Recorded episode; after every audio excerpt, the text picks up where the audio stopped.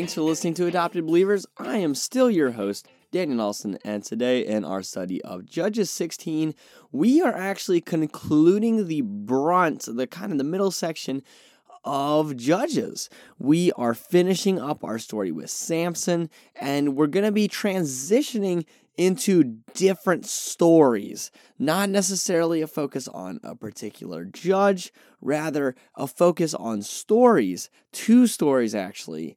And before we get to that, though, we got to look at the last hurrah in Judges. And I am glad to say that this does end on a high note. There's a lot of stupidity in between, but it does end up at a high note. And I'm just so excited to show you the grace of God in this because this passage is just such a gospel passage. Like, there's so much hope in this for us because we are like Samson in the bad parts, but we can also be like Samson at the end. I'm super excited for our study today. And so, before we dive into explaining the passage, I would like to just kind of reiterate it to you. It's Judges 16. Our readings are coming from the Christian Standard Bible. And just a brief paraphrase of it, we have verses 1 through 3, which is kind of like just showing you hey Samson is still a still in a sinful place and it's kind of a runner up you know, I it's been compared to like an opening act at a concert where, you know, it's kind of getting you into it. And we see that there's Samson sees a prostitute, sleeps with her, there's a plot to ambush him, and Samson just leaves early and takes two gateposts with him. It's a really crazy story that leaves a lot of questions, but that's kind of the point to get us going into the next next scene which is Delilah. We all know Delilah. Delilah is really it's really a baffling passage of how you could fall for sin, but we're going to talk about how Samson could fall for this sin. So Delilah is a presumably beautiful woman and Samson sees her. It doesn't really say if she marries her. At least I haven't seen it. And so I would knowing Samson, I would doubt that he did end up marrying her. I don't know. But Samson, anyways, he does sleep with this woman. We know that much. And so Samson, you know, he is easily persuaded by her. And this woman, in her defense, is offered a boatload of money to get Samson betrayed. They say that each, so the leaders of the Philistines, she they come to her and they're like, each of us will then give you 1,100 pieces of silver. So I'm not a money, a currency expert or what have you. But you don't need to know how big these pieces of silver are to know that that is a lot of money. Like we're talking, like think, just think about eleven hundred pieces of silver alone is more money than I've ever held, looked at, or thought of. Okay, and these people, this is multiple Philistine leaders. Each of us, I don't know where they're getting this money from, but apparently they have it. And so Delilah this is I've I've heard of gold diggers, but this would be a silver digger. I don't know. Delilah, she is not very sneaky. Okay, she just says, Samson, where does your strength come from? And Samson is just like, the first time we'll give Samson a break. Okay, Samson, he lies to her. And so then Delilah goes and tells the Philistine leaders, and then they try this method that Samson lied about, and then Samson just, you know, breaks free. I'm sure he beats up the Philistines. And so then Delilah is just like, You've mocked me and told me lies.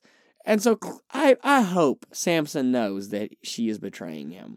I'm sure he does. I don't know how you wouldn't. But then Samson tells her another lie. Samson's like, okay, do this. I'm sure Samson's having fun with this, but he's just playing with death at this point. So Delilah tries another method of having him betrayed, and it doesn't work. And so then Samson does another lie. And so eventually she nags, nags day after day, and Samson just gives up. And this is on Samson. I mean, what you doing, big man? So Samson tells her the secret, even though this woman has been going to the Philistine leaders every time. So Delilah calls back the leaders one more time. And so the Philistine leaders come, they cut Samson's hair, and his strength leaves him. Why did Samson's strength leave him? It's not because his hair is magical, it's because of a sign of faithfulness to God.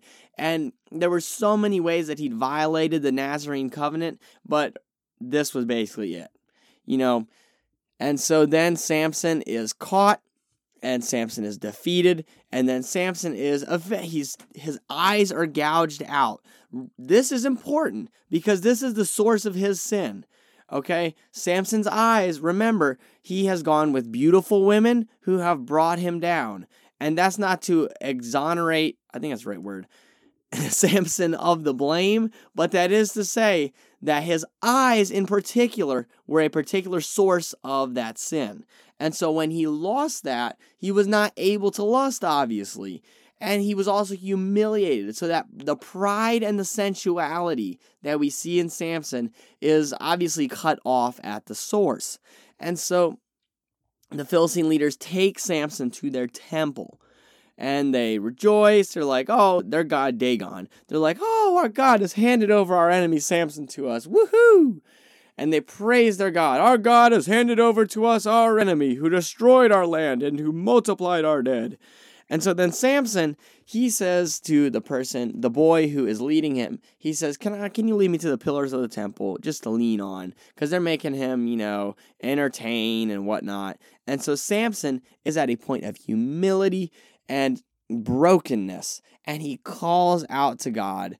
He says, God, please remember me. This is verse 28. Strengthen me, God, just once more. With one act of vengeance, let me pay back the Philistine for my two eyes. And God answers Samson, and Samson commits an act of sacrifice.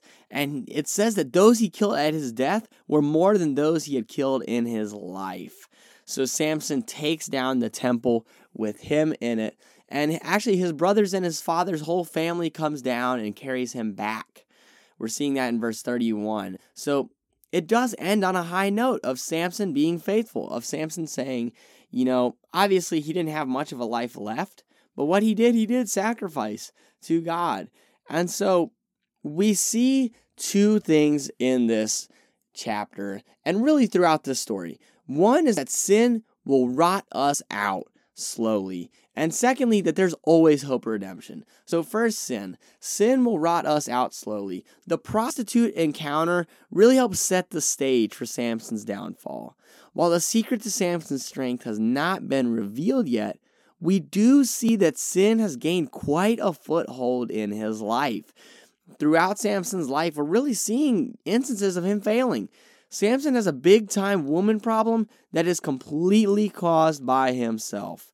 This is Samson just has a weakness for beautiful women, you know, and that's not to say that, I mean, I hope you're not getting this that, you know, godly men should never be with beautiful women that women. That's not the point of this. The point of this is that we have a good gift you know beauty whether that be in, you know, sports, people, whatever it is that Samson abuses, Samson twists.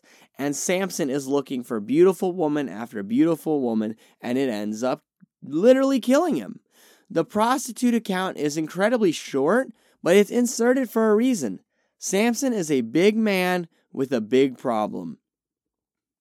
And we see that sin blinds us there had been big time red flags over his sin, yet Samson is just so intoxicated with pride and sensuality that he fails to heed these warnings. First, Delilah literally tries to get her lover arrested, and you know, I almost said husband when I was preparing these notes, but I don't believe the passage ever says they married. Delilah literally tries to backstab Samson three times, and Samson is apparently cool with that. He is incredibly prideful in thinking that he can basically play with death. Here we see yet another deliverer that cannot overcome the sin problem. All of Scripture is connected, and we see another deliverer of Israel in this passage, and we're going to get to later, okay? Throughout all of the Old Testament, Israel's deliverers and leaders had flaws and sins, okay? We see the wickedness of God's people on their own contrasted which each of these delivers. All right, these delivers. I want to give a, fee, a short list to you Moses, Elijah, and David. That's a very specific list. I use that for a reason because Moses was the law. Moses, you'll see two of these guys actually with uh, Jesus at his transfiguration. I believe it's Elijah, not not Elisha. That's that's probably like the biggest puzzle in the Bible is uh you know Moses or Elijah and Elisha, you know, no one knows who they are. No, but um we see uh, Moses. He is you know, he is someone who represents the law, someone who is the, the be, really the beginning of the Bible. And so we see, yeah, it is Elijah who's at the transfiguration. We see Moses, how he gives the law to the people of Israel, really sets the stage for all of the Old Testament. But Moses had his flaws, you know? He was not able to enter into the promised land because of that. And we see also that Moses, you know, he was a great leader, but he was also complained to constantly. And Elijah, Elijah was a great leader. He was one of the greatest prophets. That's why he's in the that's why he is listed in the transfiguration because he resembles and kind of signifies the prophets. And we see David, the greatest of the kings, a man after God's own heart. But all of these guys could not lead Israel forever. They died and there was backsliding after them. And they also had their own flaws. But Jesus coming to earth and living a perfect life is so incredible because God's people finally have a perfect leader. We see the wickedness of God's people on their own contrasted with each of these delivers. Okay? Moses, he received more complaints than Jeff Bezos has dollars. Elijah, he had to live on the run from Jezebel. David had a world of trouble becoming king, and then another world of trouble while he was king. But none of these compare to Jesus, who, even though he was perfect and came to heal the world, was crucified in the political and covenantal heart of God's people, Jerusalem. Unlike all the men before him, Jesus could finally lead his people to true and lasting righteousness because he lived a perfect life, was murdered, sacrificed, and rose again. That's the God we serve. And that's why our second point today is that there is always hope of redemption. We see how sin rots out. Sin rots out from the inside because Samson's sin really causes downfall with pride and sensuality, blinding him to an impending death that has huge red flag. God's people have continued to black, backslide, and they're left with Samson. And despite all of his Samson Israel's wickedness, God still end up, ends up giving the people of Israel deliverance. So there is always hope of redemption while we are on this earth. However, that hope will come to an end. When God comes back to judge the world, either we submitted our life to God or we did not. Samson, fortunately, had that hope that he neglected for much of his life. But in the end, he did come back to God. He submitted himself to the one who judges justly, and he was able to do great things for the people of Israel. But if Samson had not repented, he w- and had not entrusted himself to God and his way, then Samson would have spent eternity in hell. Because Samson really lived for himself his whole life. Samson, like us, is depraved, cannot save himself, cannot live for God. But we see at the end that Samson, God humbles Samson and shows his glory to Samson. God uses the wickedness of the Philistines to bring Samson to a place of repentance and faith in God's plan. At the end of Samson's life, we see him humbled and faithful. Samson is what we would call a project Christian, someone who takes a lifetime of rebuke from God. But these are arguably God's favorite people. Look at Peter. It seems like he's called out in every book of the New Testament, whether it's get behind me, Satan, or whether it's Paul saying he had to call out Peter. Peter is beat up, but yet he is one of the cornerstones. Jesus tells him, On this rock I will build my church. God is incredibly faithful in redeeming his people. Christian, are you bogged down by sin? Do you have sin in your life that you can't beat? Humble yourself under the mighty hand of God because God is incredible at restoring. God wants to heal you. He wants to change you. And I implore with you, Christian, run to God before things get worse. And if you don't know God, I encourage, I beg you, go to God because He can save you. We've seen with Samson a life that's really lived in rejection of God. God had given to Samson all these gifts, and Samson abused them. But at the end of his life, Samson ended up going to God, saying, God, I need you. And God was faithful. And if you do not know God, repent. Start putting your faith in Jesus because he can and will save you if you come to him in faith. He said so. And for those Christians who are out there who are bogged down by sin, who say, There is no hope for me, that's not true. God wants to help you, He's given you His word. Trust in Him. Find the local church and find people who can hold you accountable, who can give you the support you need to start living in faithfulness, like Samson did at the end of his life.